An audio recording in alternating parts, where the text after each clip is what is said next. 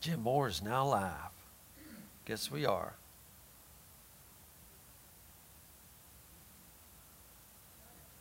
Yeah, it showed up here on Facebook.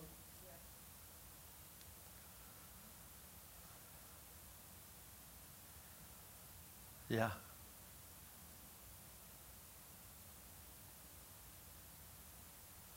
Always having technical difficulties.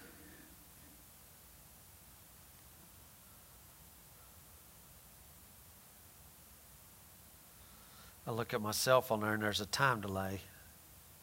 I see myself staring at myself. Is it working?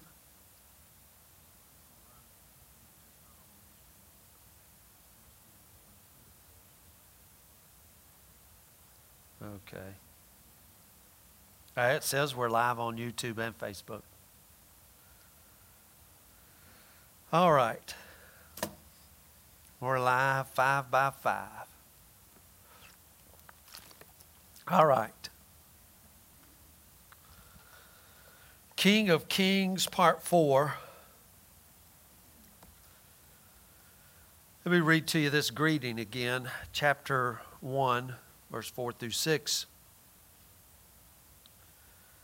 John to the seven churches which are in Asia, grace be unto you and peace from him which is, which was, which is to come, and from the seven spirits which are before the throne, and from Jesus Christ, who is the faithful witness and the first begotten of the dead, and the prince of the kings of the earth, or the ruler of the kings of the earth, and to him that loved us and washed us from our sins in his own blood, released us from our sins in his own blood, and hath made us kings or a kingdom, priest unto God and his Father. To him be glory, dominion forever and ever. Amen. Remember, this is the greeting that we're getting here from the everlasting God. Now, we've looked at it uh, from the viewpoint of Him which is, was, and is to come, and we looked at it from Jesus Christ, who is the faithful witness Today I want to look at it from firstborn or first begotten of the dead and the ruler of the kings of the earth. So, in order to understand what this is saying, you've got to see it as the, as the firstborn of the dead and the, the ruler of the kings of the earth. Those, those terms are related. And this is, uh, this is uh, just trying to explain something here. You, you've, I don't know if people get this or not. I know you guys do. You notice the New Testament relates to the Old Testament. When the writers of the New Testament wrote, they assumed you knew the Old Testament. Uh, when Jesus said it's written in the scriptures, whenever anybody said it was written in the scriptures, Paul didn't out, pull out the book of Ephesians and say it's right here. Their scriptures was the Old Testament, the Old Covenant, the Old, the Old Testament. That's what they had. That was the early church Bible. That's all they had. So these people were saturated. John, he was a, he was a, a Jew, a Hebrew. They were saturated in the Old Testament. I mean, that's, I mean, you got to understand this. Today, our kids are saturated in iPhones and, and, and nonsense. They were saturated in the Old Testament. So, when the writers of the New Testament wrote, they, would, they often made references back to the Old Testament, assuming you already knew what they were talking about. They could half quote a scripture, and since you were so saturated in it, you knew what they were talking about. So they just assumed you, you knew. So as you begin to read the New Testament, if you know the Old Testament, it's like the lights are turning on. You, you see, aha. You're like, hey, I've heard that before. And one of the things that uh, was so different, and, and people don't get this today, okay? I'm, I'm just trying to explain this. When you read the Old Testament, there was an expectation in the Old Testament. Uh, they had the Old Testament and, and all these little bits of revelation that they had of who God was, who his Messiah would be. What, they had the law, they had all of these promises and all these blessings, but they couldn't get to them. But it was told to them that, that one day one would come. So they had this, this hope, they had uh, uh, uh, this expectation that one was going to come. I mean, even in the New Testament writers, they said Isaiah longed for a day, Abraham longed for a day. But most people today are still right back in the old. So most of their sermons uh, that come out of the Old Testament aren't teachings of fulfillment, but it's, you know, hope deferred. I'll say it that way hope deferred. So there's a great expectation here. And, and as we go through this, I think you'll see. I mean, this greeting is coming from the one who's the first begotten of the dead, rule, the prince of the kings of the earth, the ruler. I mean, who is this guy John is writing about? Who is this guy that's given us this greeting? Now remember, John, we've, we've looked at this. Most of the writers, their audience was Jewish, Hebrew. Paul wrote to Gentiles. But when John wrote John's epistles, John's gospel, John was sent to the Jews. Peter wrote to the Jews. James wrote to the Jew. Paul wrote to the Gentiles. That's why their, their, their epistles seem a little bit different. Because these people, John and Peter, wrote to, they assumed you knew the scriptures. So John is writing the book of Revelation. Who's John's audience? Not a bunch of Gentiles, Jewish people. So that's why when Gentiles get a hold of the book of Revelation, they're way out. They don't even have a clue what he's talking about. But John is writing to people when he said things, mentioned the tabernacle and the temple and the feast and the offerings and, and all of these things, these Jewish people, they would, uh huh, it would click together. So when he says, and from Jesus Christ, who is the faithful witness, they would have an idea. And, and the first begotten of the dead, and the prince of the kings of the earth. so, when you keep looking at the Old Testament, there's an echo when you, you know, back there in the Old Testament. And, and when the New Testament is, is the, the writers of the New is writing, you see it echoed back in the Old Testament. Everything. If you can't go back to the Old Testament and see it echoed back there, you have missed it. You've missed it. That's why I always tell people that when they'll come up with these strange doctrines, I say, well, where is that in the Old Testament?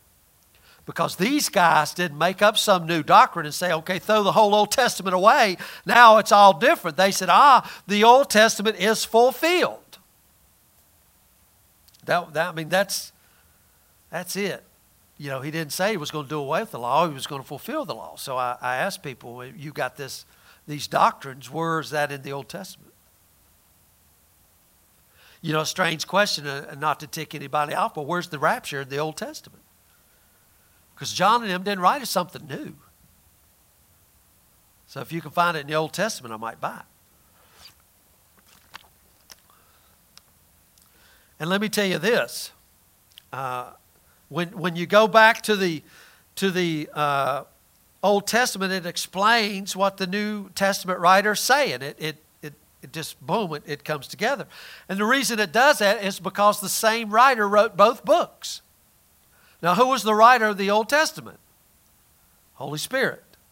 Who's the writer of the New Testament? Holy Spirit. Because I read all Scripture is given by inspiration of God. He might have used John and Isaiah and Samuel to, to write and Peter, but same author.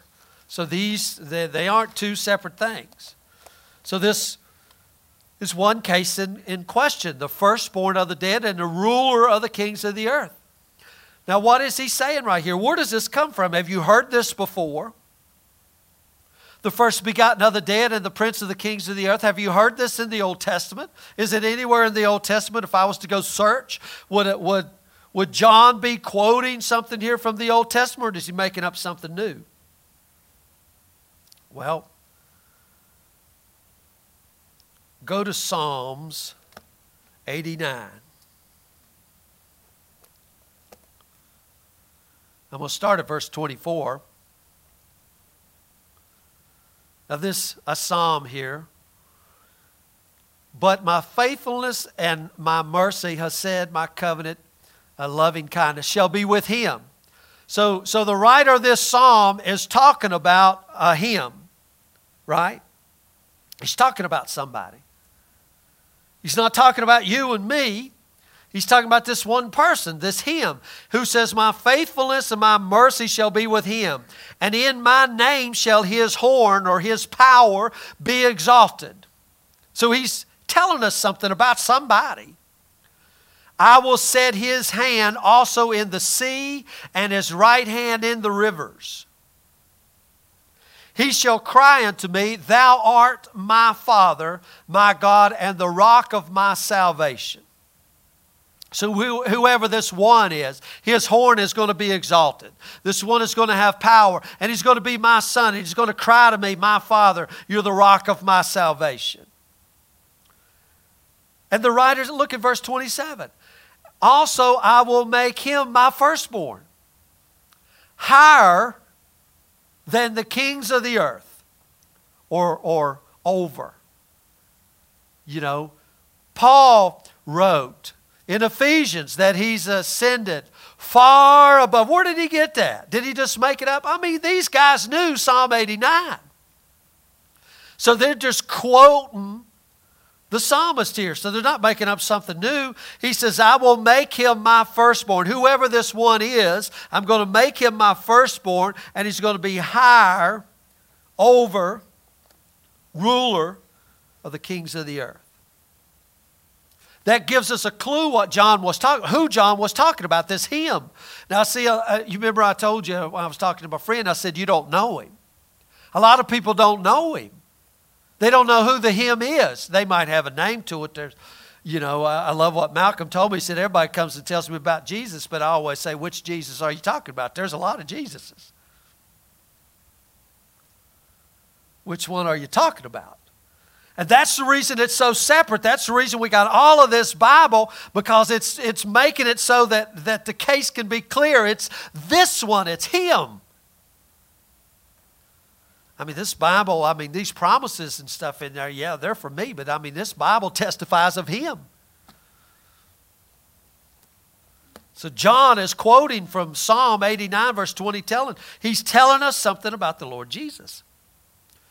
And, and he, he's taken these two titles here. That's what they are titles. The, the first title being the firstborn, and the other, the, the ruler of the kings of the earth. He's taken them from the Old Testament and he's given them to Jesus, and he's saying, Jesus is the one that this psalmist is writing of. This one right here. He's it. And I know this is this is so important uh, I wish people could get a hold of this. You know, there is a peace of God that passes understanding. Let the peace of God rule in your heart. Uh,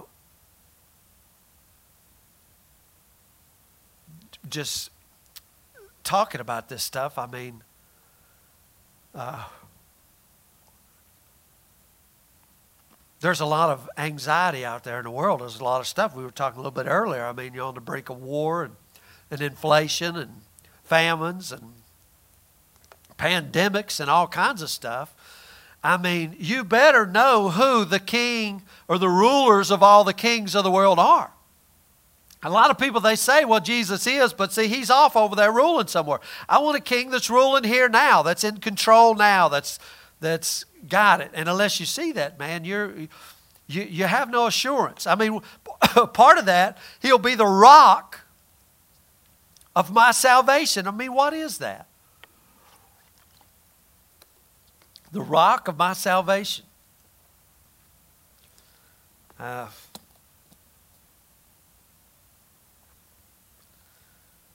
you, understand. I mean, I mean, if you don't know that, that's why people, you know, I said earlier, you'll know the truth. The truth will make you free. People don't have that. People don't have that. They still have this great separation, this same anxiety. So people come to church and they hope the Holy Spirit shows up a little while and they can rejoice, and then and then all of a sudden when they leave church, and then by Monday morning they'll be right back in the same old mess.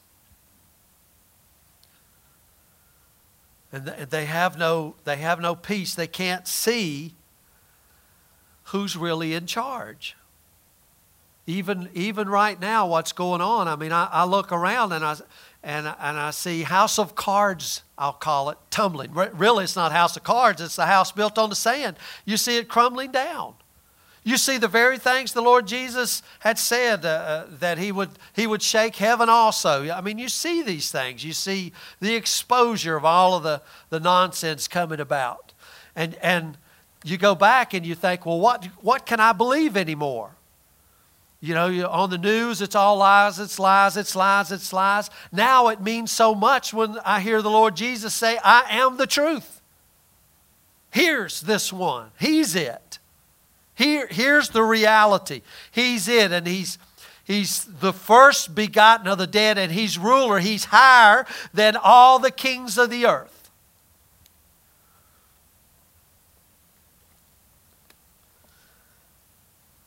I mean, that brings us to the question. I want you to go back and I want you to think, what, what, who was David talking about here? I mean, go back and look at it from, from the psalmist's point of view here. What's he talking about? Imagine yourself over there, and all of a sudden this, it comes to you and you write it on the paper. This one is going to be uh, the King of Kings, he's going to be ruler over all nations. Wow. Now, David was speaking of a promise God had made to him. And you can read those circumstances of that promise. We won't go there tonight, but um, or today in, in 2 Samuel chapter 7 and 1 Chronicles 13. A promise that was given to David. It's called, I don't know if you guys ever studied it, the Davidic covenant. Special covenant that God had entered to with David. He made this great promise with, with David that there would come one, one of David's descendants, now get this, that would sit upon the throne and rule over the entire world. Think about that.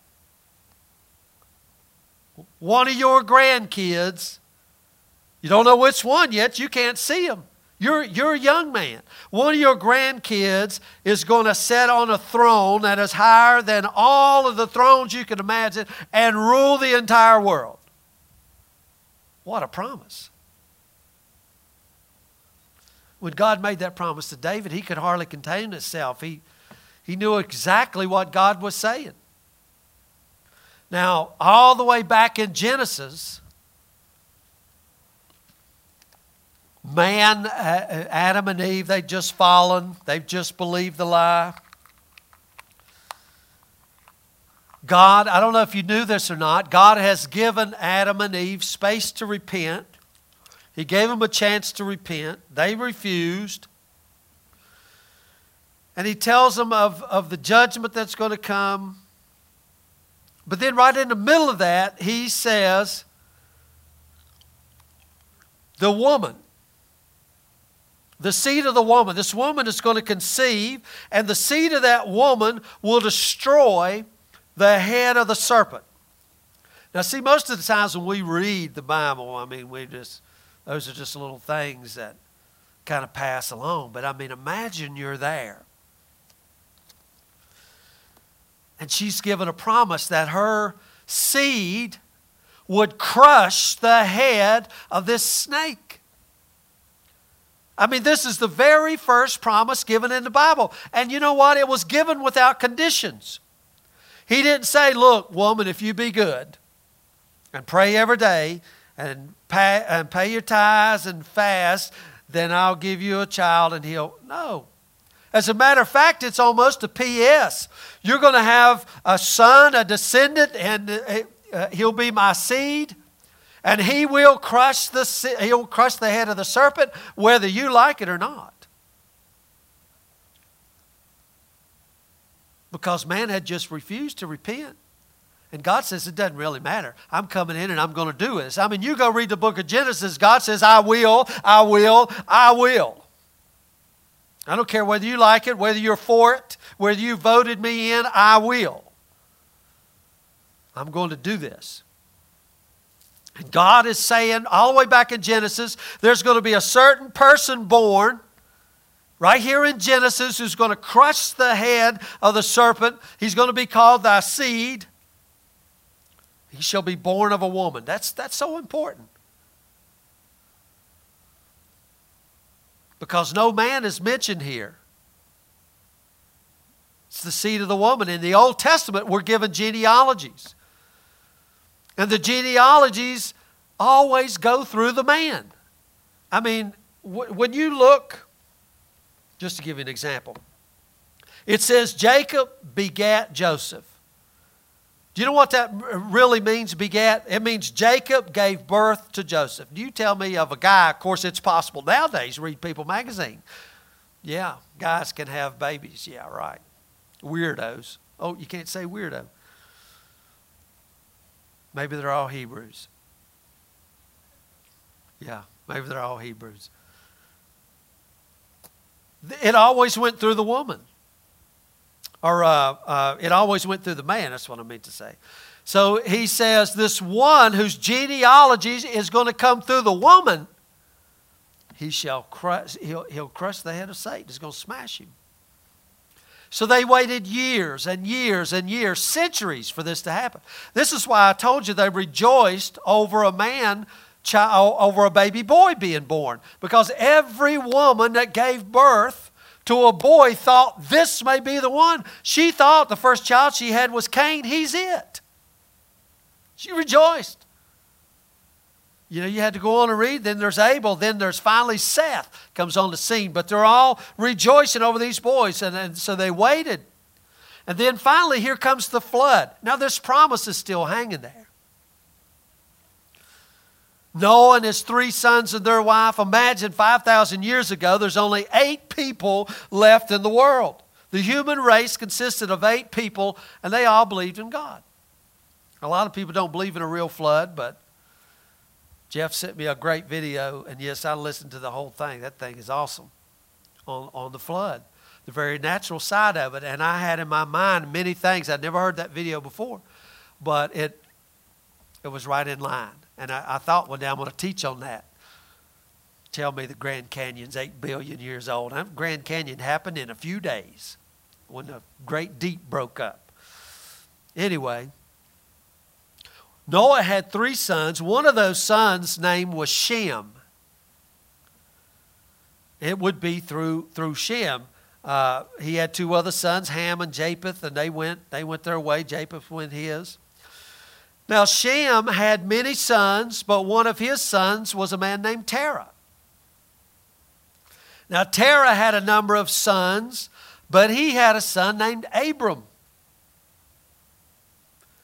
Now, you got to understand this. We read the Bible and we don't even think about it. These guys worship the moon. Abraham, Abram, and his dad Terah went up into. They were in Persia. They look. They look like a bunch of Saddam Hussein people.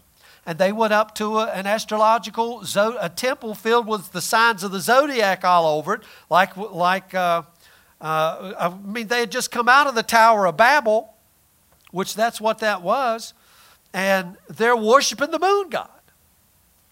This is how far. But yet there's a promise there, there's one coming. And then the God of glory appeared to Abram and he says, Abram, in, in you, in your seed, in your descendant, all the nations of the earth shall be blessed. So, what was promised through Adam and Eve came through Noah, came through Shem, and now specifically through Abram, this one that will smash the head of the devil, and he shall bless all nations. Now, Abram had many sons. But there would be one son through whom the promise would be Isaac. Now, Isaac had twins. I mean, this just keeps getting a mess. He had Jacob and Esau. But the son of the promise would come through Jacob. Now, Jacob had a bunch of sons. He has got 12 sons. But through one of those sons, Judah, the promise would come. So we got we got the promise made in Genesis. It goes through Noah, it goes through Shem, it goes through Abram, it goes through Isaac, it goes through Jacob, and then it goes through Judah. And finally, one day, Jacob is old. He's old, and he brings his sons in before him. Genesis 49. And, and he lays his hands on his sons. He's going to bless his sons. Look, look what he says here.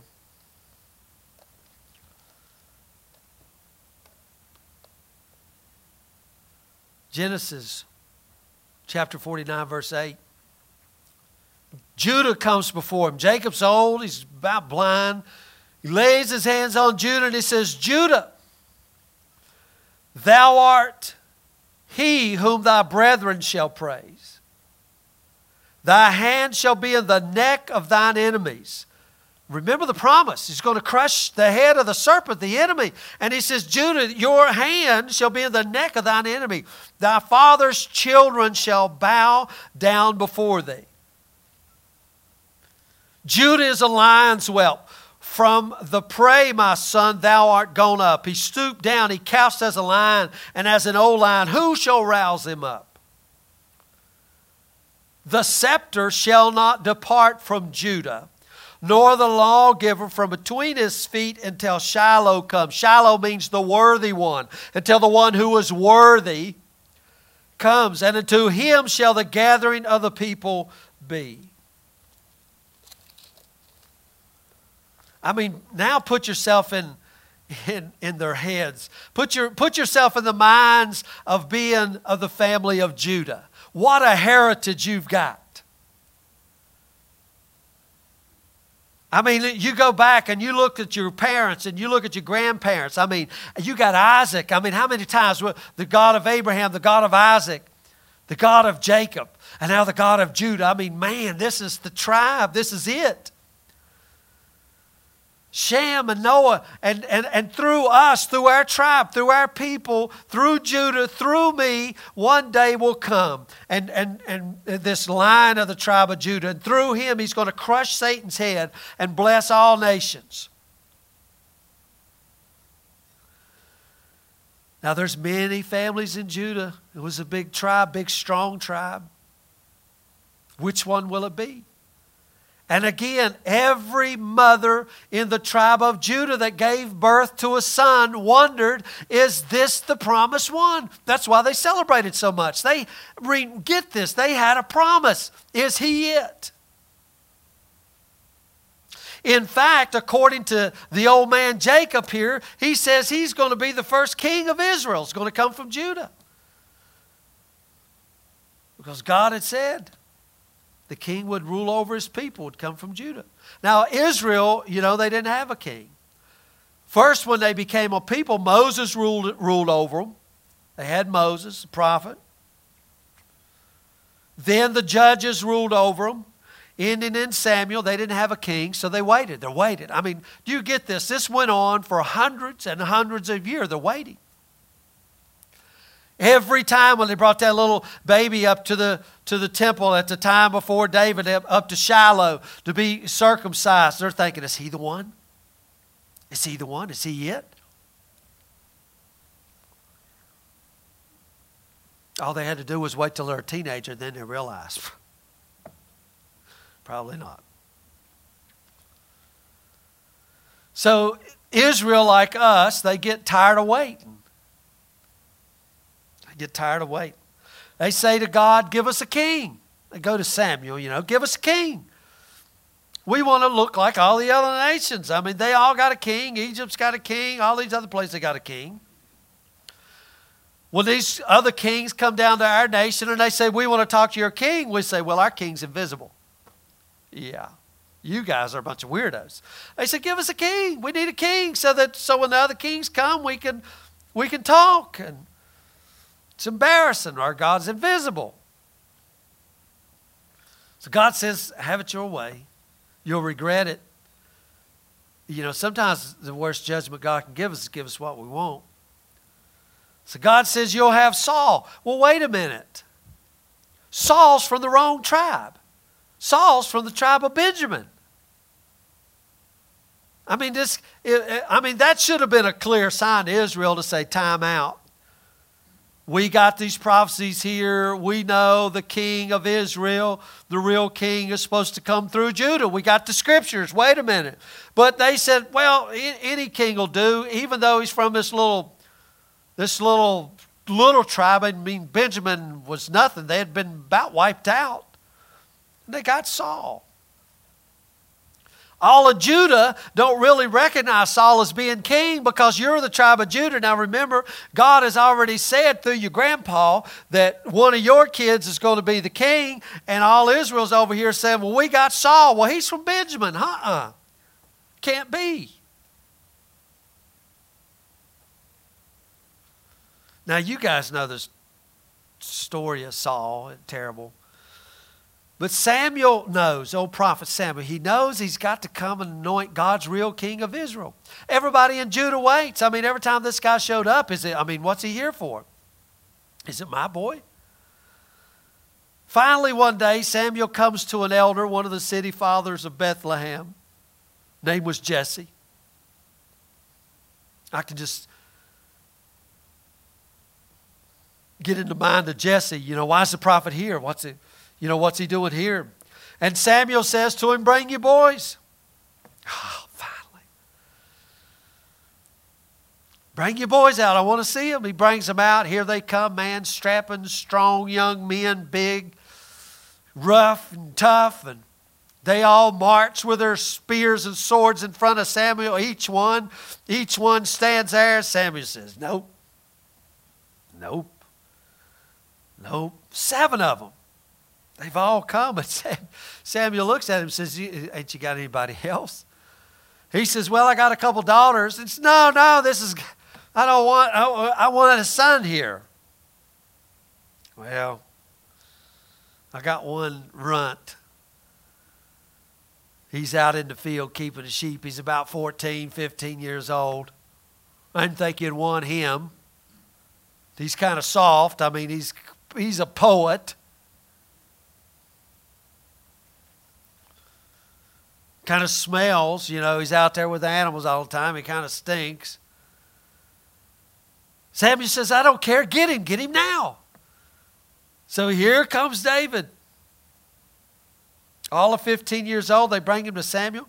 And as, uh, as soon as Samuel sees him, he raises up and he takes un- from under his robe this great horn of oil that comes from the from the tabernacle, the sacred oil, this holy oil, and he goes over and pours it all over David's head and he whispers in his ear, You're the one God has chosen to rule his people. You're the first young lion of the tribe of Judah. The scripture says from that day forward, the, the, Spirit of the Lord came on David. And David, what did he do? Go up uh, to the castle and rule? No, he went back to the sheep. You just got anointed king. He goes back, he's 15, imagine. But look what happened. God started maneuvering. You remember what long? Here comes Goliath. The whole setup, King Saul. They're all hiding in their tents. Goliath comes out every day, 40 days. David is shot into prominence. And then, through all the times that Saul wanted to kill him and was so jealous and sought to kill David, and then finally uh, Saul commits suicide, uh, David is crowned king of Judah. And then finally, he's crowned king of Israel. And, and David establishes himself. And now he says, one day he says, I want to build a temple for God. I'd like to build God a house to live in. And so he's got this young prophet, Nathan. I'm just telling you the story. Nathan says, You know what, David, that's a good idea. Go for it. But the next morning he comes into David and says, You know what, God kept me up all night talking to me last night and said, No, you're not to build a house for God. Your son will do that. And it won't be a house of bricks, it'll be a house of people. And he said, The house of David, all your descendants, there, there will be one sitting on the throne of Israel. on down through the ages, there'll be one, your descendant, David. He will be called my son. I'll be his father, your descendant. I will be to him a, a father, and he will sit on your throne, on this throne, David, forever. David, hey, that's Shiloh. That's the seed of Abraham. That's the one that was spoken of to Eve. He's going to be one of my grandchildren. Imagine the excitement that David gets here. David just exploded into praise. He, he couldn't get over it. And as David meditated on this, I want you to understand that, that David, when he was writing these Psalms, often was meditating on who is this one going to be? What's he going to be like? Do you remember? I just, you remember when your kids, before they're born, do you ever sit and wonder what they're going to be like? What they're going to look like? What they're going to sound like? That's what David was doing, and he's meditating over this one who's told him would be king. And David says, Man, I wonder what he's going to be like. Wonder what he's going to look like. Wonder what he's going to sound like. He wanted to know, uh, you know, what kind of king will he be? Will he be a good king? Will he, you know, what's he going to be? As David meditated, this is where we get a lot of the Psalms. He wrote the Psalms about what God told him concerning this king would be. In, in, in Psalms 110, he, he tells us something here about this king on the day of his coronation. You know what the day of his coronation is? That's the day you're crowned. He talks about the coronation. And in Psalm 110, verse 4, he says the, on, the, on the day he's crowned, he'll be a priest after the order of Melchizedek. Now, a king and a priest. Now, I know we don't think about this because we're Gentile people. Imagine being a Hebrew. Now, guys, you know the king is coming through where? Judah. God has done said the king is coming through Judah. Now, where's the priest come from? The priests are coming through Levi. As a matter of fact, Levi was the servants, and, and you couldn't even be a priest unless you come from Aaron.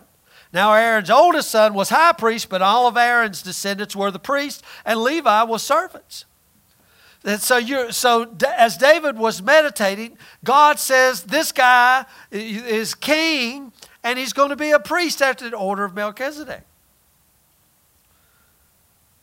I mean, in, in Israel, you never had a king who was a priest. You never had a priest who was a king. Couldn't be. Two different tribes. But he's going to be a priest after Melchizedek. I mean, what a strange character this Melchizedek guy is. The, and who is Melchizedek? I know you've heard many sermons preached on it. This goes all the way back to Abram. He shows up out of the blue. Now, the Jews got a problem with Melchizedek. He don't fit. I mean, in, in Israel, to the Hebrews, if you're going to be a priest, you have to know where you come from. You know, you know we talked about this when we studied the tabernacle about, the, you know, you, you go back. You, you know the verse, Depart from me, I never knew you, you workers of iniquity. Who's Jesus talking to? He's not talking to Gentiles. He's talking to Jewish people who had a heritage.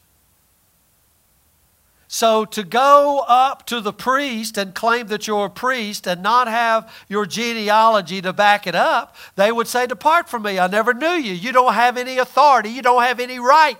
So I couldn't come and claim I wanted to be a priest. They would, I would bring my genealogy, and my genealogy would say, You're the tribe of, of Naphtali. Sorry, Charlie. You can't be a priest. Depart from me. I never knew you. You don't have any authority here.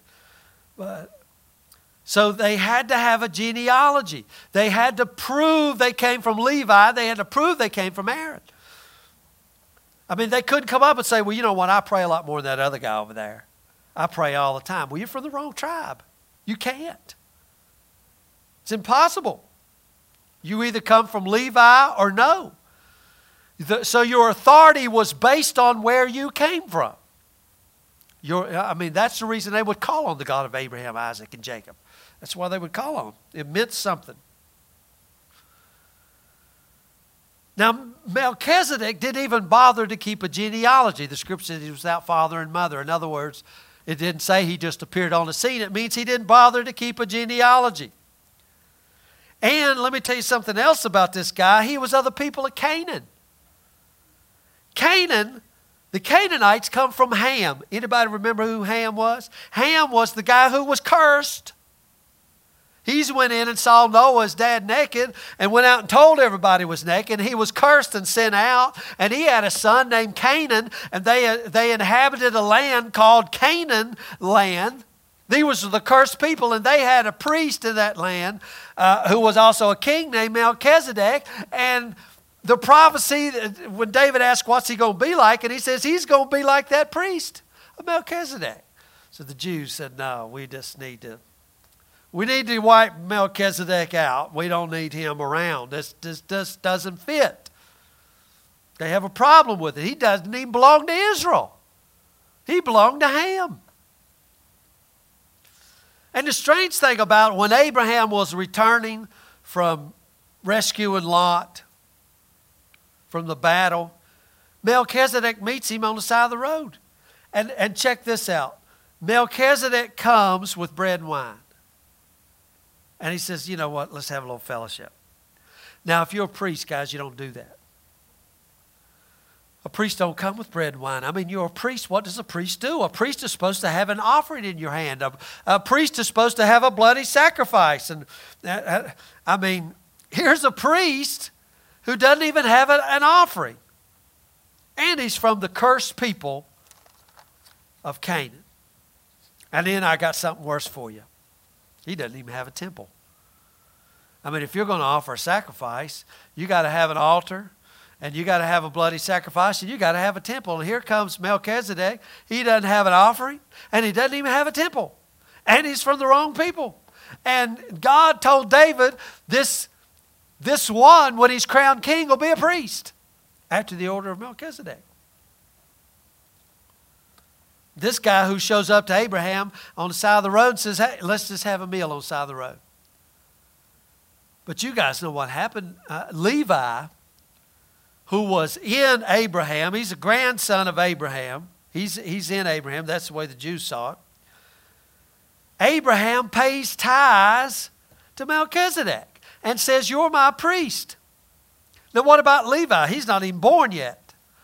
That meant what Abraham was saying here, this is all it means. It means Levi was paying tithes too, meaning that Melchizedek was a greater priest than even Aaron. That's what the book of Hebrews tells us. He was a greater priest than Aaron. God tells David that when this one comes, this one that you guys have been waiting for all along, he'll be a priest after the order of Melchizedek, not after Levi. Now, I'm just giving you some history here. Uh, imagine this little nation, Israel. Now, I mean, you guys can look at it on the map and know Israel is quite quite small. I mean, imagine you're getting these words here that the king is going to come from you and is going to be the king. It would be something if we said, okay, the king is going to come from America because we're the biggest and we got the most money and the most mighty empire. Or the king at that time is going to come from Egypt where they're the biggest, or Babylon or Syria. But they're like a little mouse. Israel's like a little mouse. I want you to understand that. They're a, they're a nothing people. And you're telling me that this one is, is going to come and rule over all the nations of the earth. He's going to be higher. He's going to be the King of Kings. You know what the nations did? And here's another psalm, Psalm 2. They laughed. They laughed. They couldn't believe it. I mean, look what he says. Uh, Psalm 2 Why do the heathen rage and, and the people imagine a vain thing? The kings of the earth set uh, uh, set themselves and the rulers take counsel together against the Lord and against his anointing, saying, Let us pray. I mean, they're getting there saying, Can you imagine this? That God has said he's going to raise up a king to be over us. They laugh. They said, We're not going to have this king to rule over us. Let us uh, cast his cords. No way. And you know what, God? I mean, when David is writing the psalm, I just want you to hear this. David is writing the psalm, he's hearing, and he's writing down what, he, what he's hearing. And he, and he hears this uh, He that sits in the heavens shall laugh, and the Lord shall have them in derision. And then he'll speak in his wrath and vex him in his sore pleasure. And, and he hears God speaking. Now remember, he's meditating. What's, what's my, my son going to be like who's sitting on the throne? What's he going to be like? And he hears God say, Yet I've set my king on my holy hill. I don't care how much the nations laugh. I don't, I don't care how much America thinks they're in charge or China thinks they're in charge, or Russia thinks they're in charge. I don't. I, I, hear the one in the heavens laughing, saying, "I will set my king on my holy hill." Now remember, John writes this as this greeting. Who this greeting is coming from us, uh, coming to us, the ruler of the kings of the earth. The nations say, "No, we're not going to have it," and God says, "I don't really care what you think. I have said it. I will. I've done it." He says, I will declare the decree. The Lord hath said unto me, Thou art my son. This day have I begotten thee.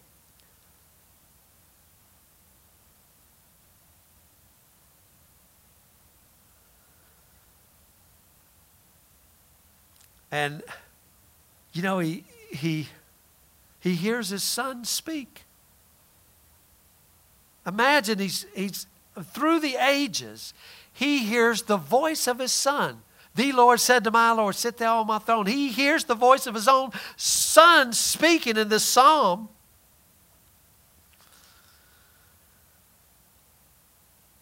And it's this one, I mean, and this one now. Now remember what he said. Be wise, therefore, O ye kings, you ones who were sitting there laughing. Be instructed, ye judges of the earth. Serve the Lord with fear and, re- and, and, and rejoice and trembling. Kiss the Son. He's saying, This one that you're saying, cast him off. We won't have this guy rule over us. We want nothing to do with this one who comes from this little bitty speck of a place down there, Israel. We want nothing to do with him. And he says, Beware. You better kiss the son, at least he be, you better get to know this son because he's the one that I'm telling you about that's been promised. He's the one. Kiss the son. So they waited again. They waited. So David has a son. Uh, he has many sons, but he, he has Solomon. Solomon messed it up. We think Solomon was so wise. He was wise. You know, this guy had 700 wives and 300 concubines. He was an idiot. 700.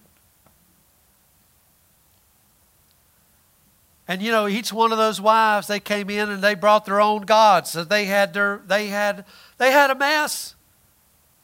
That's why they couldn't go to battle. They had a mess. They had uh, you know, they set up their he had their, he was trying to please all these people. And you know what happened? Uh, he has a son, Rehoboam. And Rehoboam, he was a he was a scoundrel and they levied heavy taxes. And if you think the riots going on in Canada is the first time, I tell you what, they, they had riots going on all the way back then over taxes. They had levied so many taxes that Israel split. Ten tribes went to the north under Jeroboam and set up another kingdom up there. They were called the Kingdom of Israel. And, the, and Judah was left down here all by themselves. All they had Levi, who wasn't even counted, and these scraggly people, Benjamin. Later down the line, that's where Paul would come from, but they really wasn't much. So they're left all by themselves. Now imagine, I'm just trying to bring this story around to you. Imagine you're told, David, you're told the king is going to come. You're thinking Solomon is it, and the next thing you know, kingdom is split. What you thought couldn't be divided now, now uh, because they can't come back to the temple, they set their own calf up up there in Dan, and they're worshiping up there. They won't have nothing to do with you. The, the whole kingdom of split is split, split right down the middle.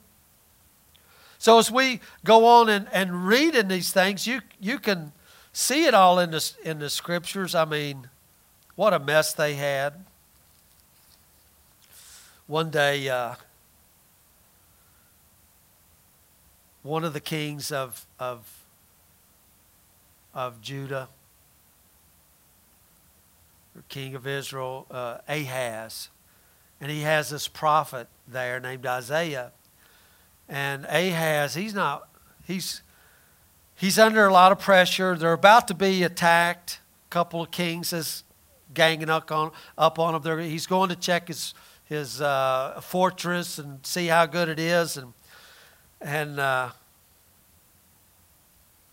Isaiah shows up and, and says, uh, don't worry, I want you to know because remember there's a promise here of, of one coming. And Isaiah says, You know what, Ahaz? Don't worry about it. God is with us. He's got this. And just so you know, you can ask God anything. Ask God, He'll, he'll tell you. And oh, Ahaz now he gets religious. You know, I'm not going to do that. You know, actually, what he's really saying to Isaiah is, once you get out of here and leave me alone, I've got other stuff to do. I ain't got time to play religion here. We're about to be attacked. We got all this other stuff going on. We're about to be attacked. And, and so Isaiah says, Well, hear ye now, O house of David. Right? When he says house of David, he's going back to this Davidic covenant, this very promise. And he says, I want to tell you right now uh, that uh, a virgin shall conceive Here's going to be the sign a virgin shall conceive and bear a son and shall call his name Emmanuel.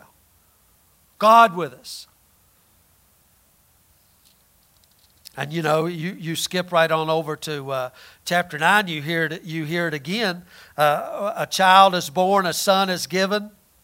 He's still talking about this one, talking to the house of David. And the government what is the government? I mean, this is kingdom shall be upon his shoulders, and his name shall be called what? David's wondering, what's his name going to be? His name's going to be wonderful. His name's going to be Counselor, Mighty God, Everlasting Father, Prince of Peace. What? Uh, I mean, this is who John is telling us Prince of the kings of the earth. Of the increase of his government and peace, there shall be no end upon the throne of David and upon his kingdom to order it and establish it with judgment and with justice. Now, as we go on down through these kings, you get good kings and bad kings, and I'm, I'm going to hurry up here and I want to bore you to death. But the last real king uh, was Jehoiakim. Now, I know Zedekiah was one, but he was a puppet king. Jehoiakim was the last one. Now, think about this the last real king of Judah here, he's led off in humiliation, led off in chains to Babylon. So you're thinking, I thought a promised son was going to come who was going to sit on the throne and look at the last king of David, led off in chains. Now, a couple of those kids that went down into captivity, I don't know if you knew this, one of them, uh, one of them was uh, Ezekiel. You realize Ezekiel was in Babylonian captivity. I mean, he's given hope to the people down there. But they had another one. And, and now, now, this kid was smart. He was really smart. He went to the uh, University of Babylon and graduated number one in his class, valedictorian. His name was Daniel. Daniel was a very sharp guy, so sharp that, that King Nebuchadnezzar moved him up the ladder, up high in the government. As a matter of fact, if, if you, if you uh, go read that book of. Uh, Daniel, King Nebuchadnezzar, is king of Babylon. This is a great king. And you remember he has that dream? And he calls in all the people to interpret the dream, but the strange thing was he forgot the dream. I know I dreamed dream, but I don't know what it is. Well, Daniel comes to him and interprets the dream. He said, God told me what the dream is. And he has this dream about this man with a head of gold and and Daniel says, You know, that head of gold, that's you, Nebuchadnezzar. There'll, be, there'll never be another kingdom like you. You're, you're the highest. And then, then, then the breast and, and all that silver and gold. He said, The Medes and Persians, they'll be, they'll be great, but they'll be lesser than you. Then he goes on to describe the Greeks. And then finally, on down to the Romans, the ten toes and the iron and the clay, they won't get together. He said they'll be such so cruel, they will rule with iron, an iron fist.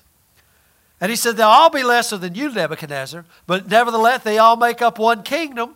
But he says, Yet in that there'll be a, another, a stone hewn out of the mountain, not made with hands, and that little stone shall come to that, that great man and dash it to pieces. And not only will he dash that to pieces, but that stone will fill the whole earth. I mean, you, you, you, get, a, you get this, this picture here. Now, let me just hurry up here.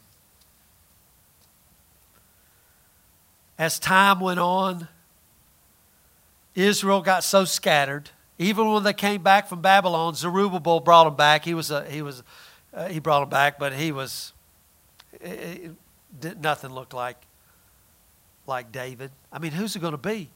And when they come back, they are they're so scattered. The genealogies are are wiped out. They're, they're I mean, you know, they have to go down to find the records. And then here's this little girl down there named Mary. You know, if all things were right in Israel, she would have, she would have been called Princess Mary. And if things would have been right, Joseph would have been called king. But now things are in such a mess. He's a carpenter, she's a peasant drawing water from the well. And these two, two little kids fall in love. I mean, do you ever think, I mean, how could this be? How could this king coming? I mean, we thought it would have been something if he would have been born right there in this, in this great cathedral. But now we got these two peasants. But you go back and look at their genealogies. This goes all the way back to Genesis. This one that'll come, this one, he'll be the king. He, Thou art my son. He'll be the one, Shiloh. He'll be the lion of the tribe of Judah. And I'm, I'm telling you, when it, they fell in love, and the angel, she comes to visit Mary, and you know what Mary says? How can this be? I mean, the, the Holy Spirit comes to her, this angel, and says, You know, you're going to have a child. His name will be Emmanuel, God with us. And, I mean, come on, Mary how, how can this thing be? And, and what did the Holy Spirit say? The, the Holy Spirit he tells her the Holy Spirit will come on her and she'll conceive and bring forth this son. A man, I mean, she's the new Eve. I don't know if you guys ever ever look at it that way. She's she's the new Eve. She's the new Eve.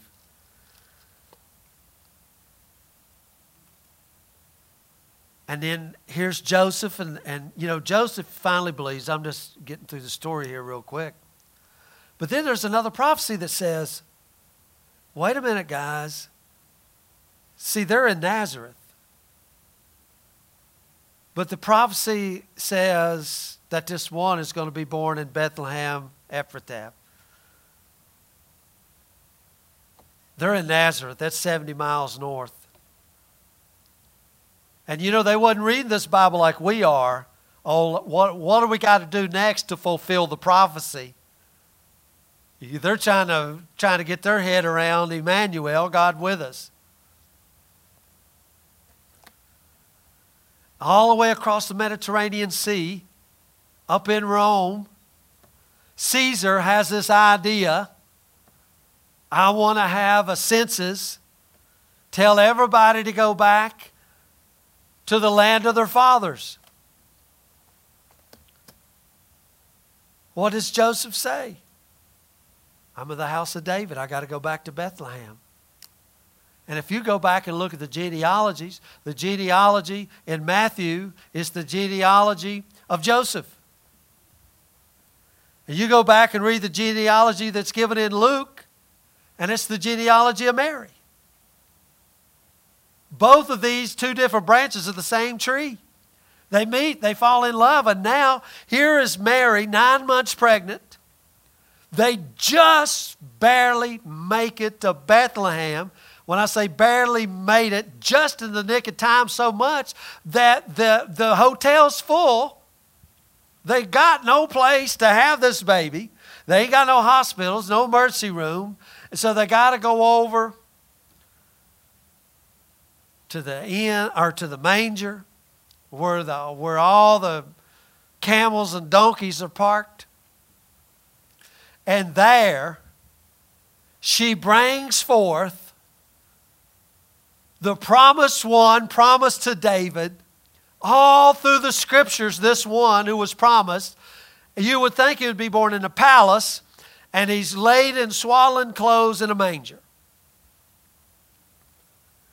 Now, some of them got it. You know, I, I think what it would be like to be Simeon eight days later when they bring him up to the temple. And Simeon, they just rejoice. And oh my God, this is the one. This is, this is that horn right here. This is the power. This is the salvation of Israel. Right here, I'm holding this baby in my hand. He don't look like much, does he? I mean, if you was to go to the nations and say, look, King of Kings right here, what do the nations do? They laugh.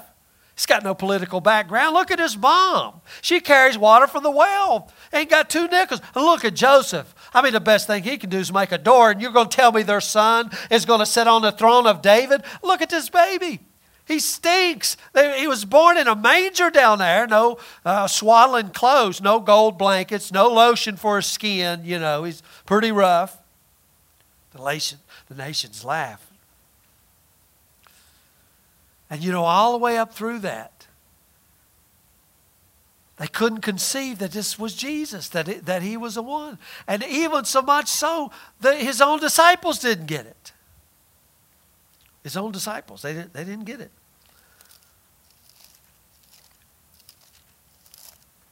And then that, that day, they crucified him on the cross. I won't go into into the book of Luke. But what happened after that? I mean, they're on the road to Emmaus, and what happened? I mean, they start discussing amongst themselves. We thought he was it. We thought Jesus was it. And then look how it ended. I mean, every time we think this is it, look how it ended. It ended with, with David's last son, King Jehoiakim, led off into Babylonian captivity. Look at it, it's a mess. Look, at, look how this Jesus, who we've praised and worshiped, and, and all these promises, we thought it was it, and look how it ended on the cross. Crown of thorns on his head. We thought he would be crowned after Melchizedek, and look, he, he dies naked on the cross, and they're gambling for his clothes.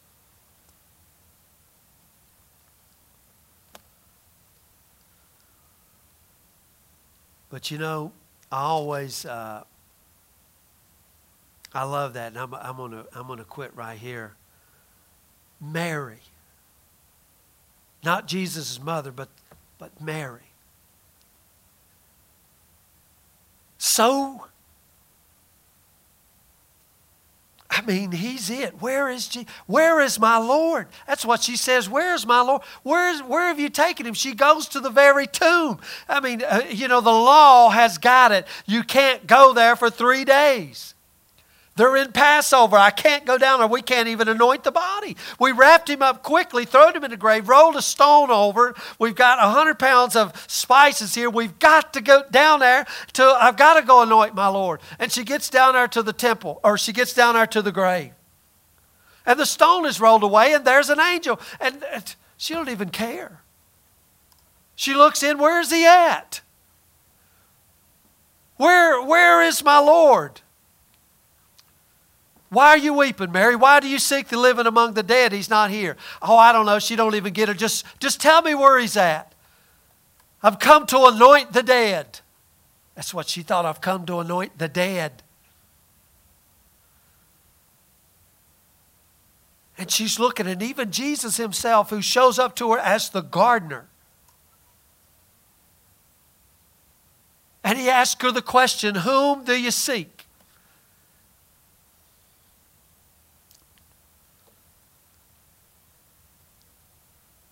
She said, I'm looking for Jesus.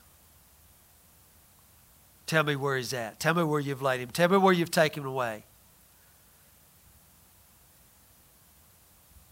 And Jesus just says these words Mary.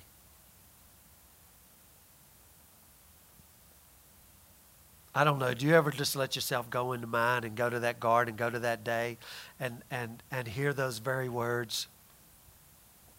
Mary, spoken to this little woman, just like he had spoken to Eve all the way back down there in the garden. There's one coming who will crush the head of the serpent. And now he says it again to Mary, and he just says the word Mary. I'm it. I mean, she began to rejoice, and, and she starts hugging all over. She says, "Touch me not. Don't don't hang on to me. I've got I've got to go back into sin." And and he says, "You know what? You're going to do something now that you've never done before. Uh, he's going to be not only my God and your God, but my Father and your Father." And this, this Jesus tells her, All power in heaven and in earth is given to me. Go tell my disciples and Peter that I'm risen. John, let me go back there and read that again.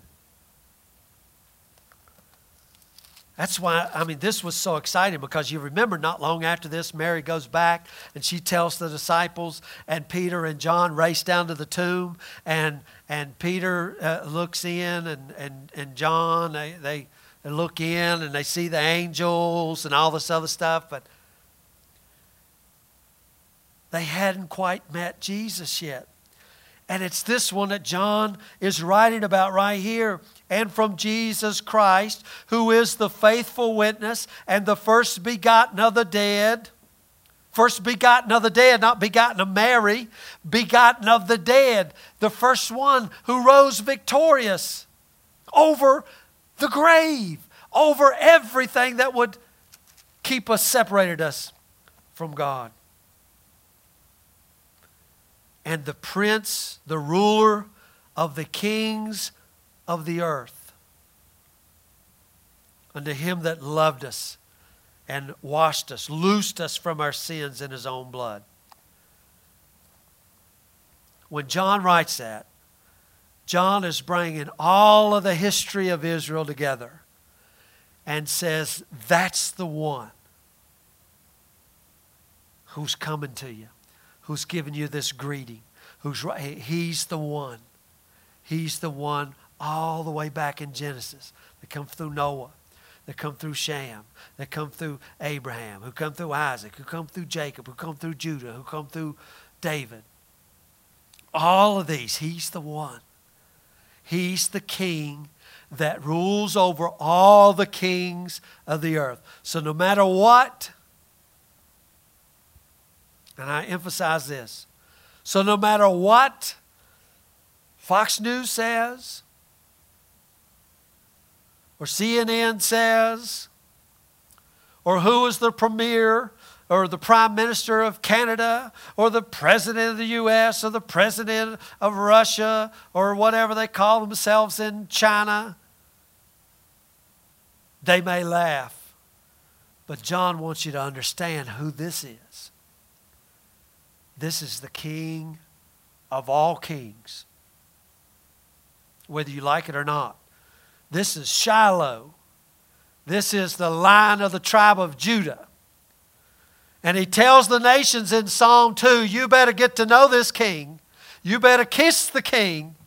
You, you, or I'm telling you, and I'm not saying that as a, as a warning, but letting all the kingdoms of the earth know they shall be dashed to pieces by this one stone that shall fill the whole earth.